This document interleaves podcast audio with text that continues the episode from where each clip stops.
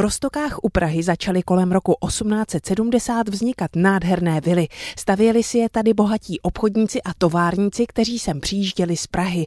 Hledali zde klid a odpočinek.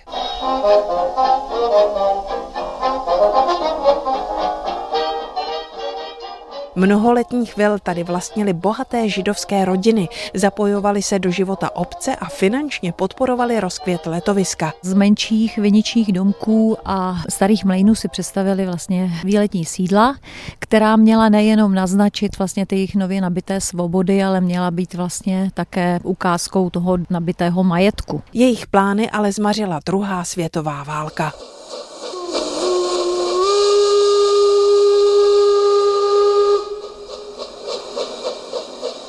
Některým se před nacisty podařilo uprchnout a přišli jenom o majetek.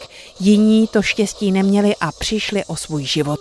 Tichým údolím mě teď provází historička Marcela Šášinková ze Středočeského muzea v Rostokách u Prahy po válce byly často parcelovány zahrady.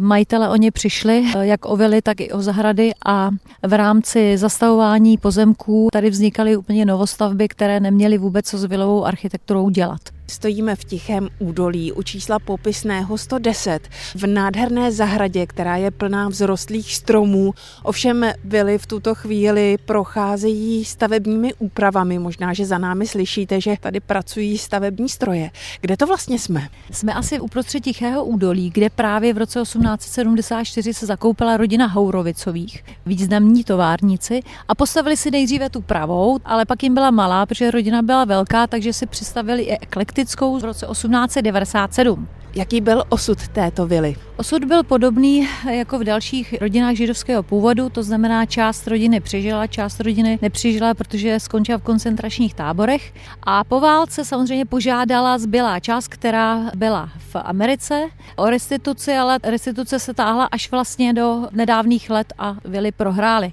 Vily za poslední desetiletí velice schátraly, ale zdá se, že teď v poslední době mají štěstí. Ano, město přikročilo k rekonstrukci. Obě vily budou sloužit městu a jejich občanům. Bude tady mateřská školka dokonce. A jak vidíme, tak ta rekonstrukce probíhá velmi zdárně a v příštím roce by měla být vila otevřena veřejnosti. Hned za obecním parkem mě zaujala nádherná secesní vila s vchodem porostlým břečťanem. V roce 1938 ji koupil advokát Adolf Procházka. Jeho žena byla neteří bratří Čapků. Nejprve vilu zabrali nacisté, pak její osud spečetili srpy a kladiva. Adolf Procházka byl významný politik, utekl do eh, Londýna, stal se tam členem exilové vlády a v roce 45 se vrátil s Benešem a stal se ministrem zdravotnictví. Ovšem v 48. roce emigroval i se svojí ženou do ciziny vlivem nastupujícího režimu komunistického. No a vilu už nikdy nezískal, protože přesto, že by žádal o restituci, tak jako nespolehlivému ji nikdy nevrátil. Podobných vil se tady dochovalo asi 20, čtyři z nich jsou kulturní památky. Z Tichého údolí Bára Kvapilová, Český rozhlas Region.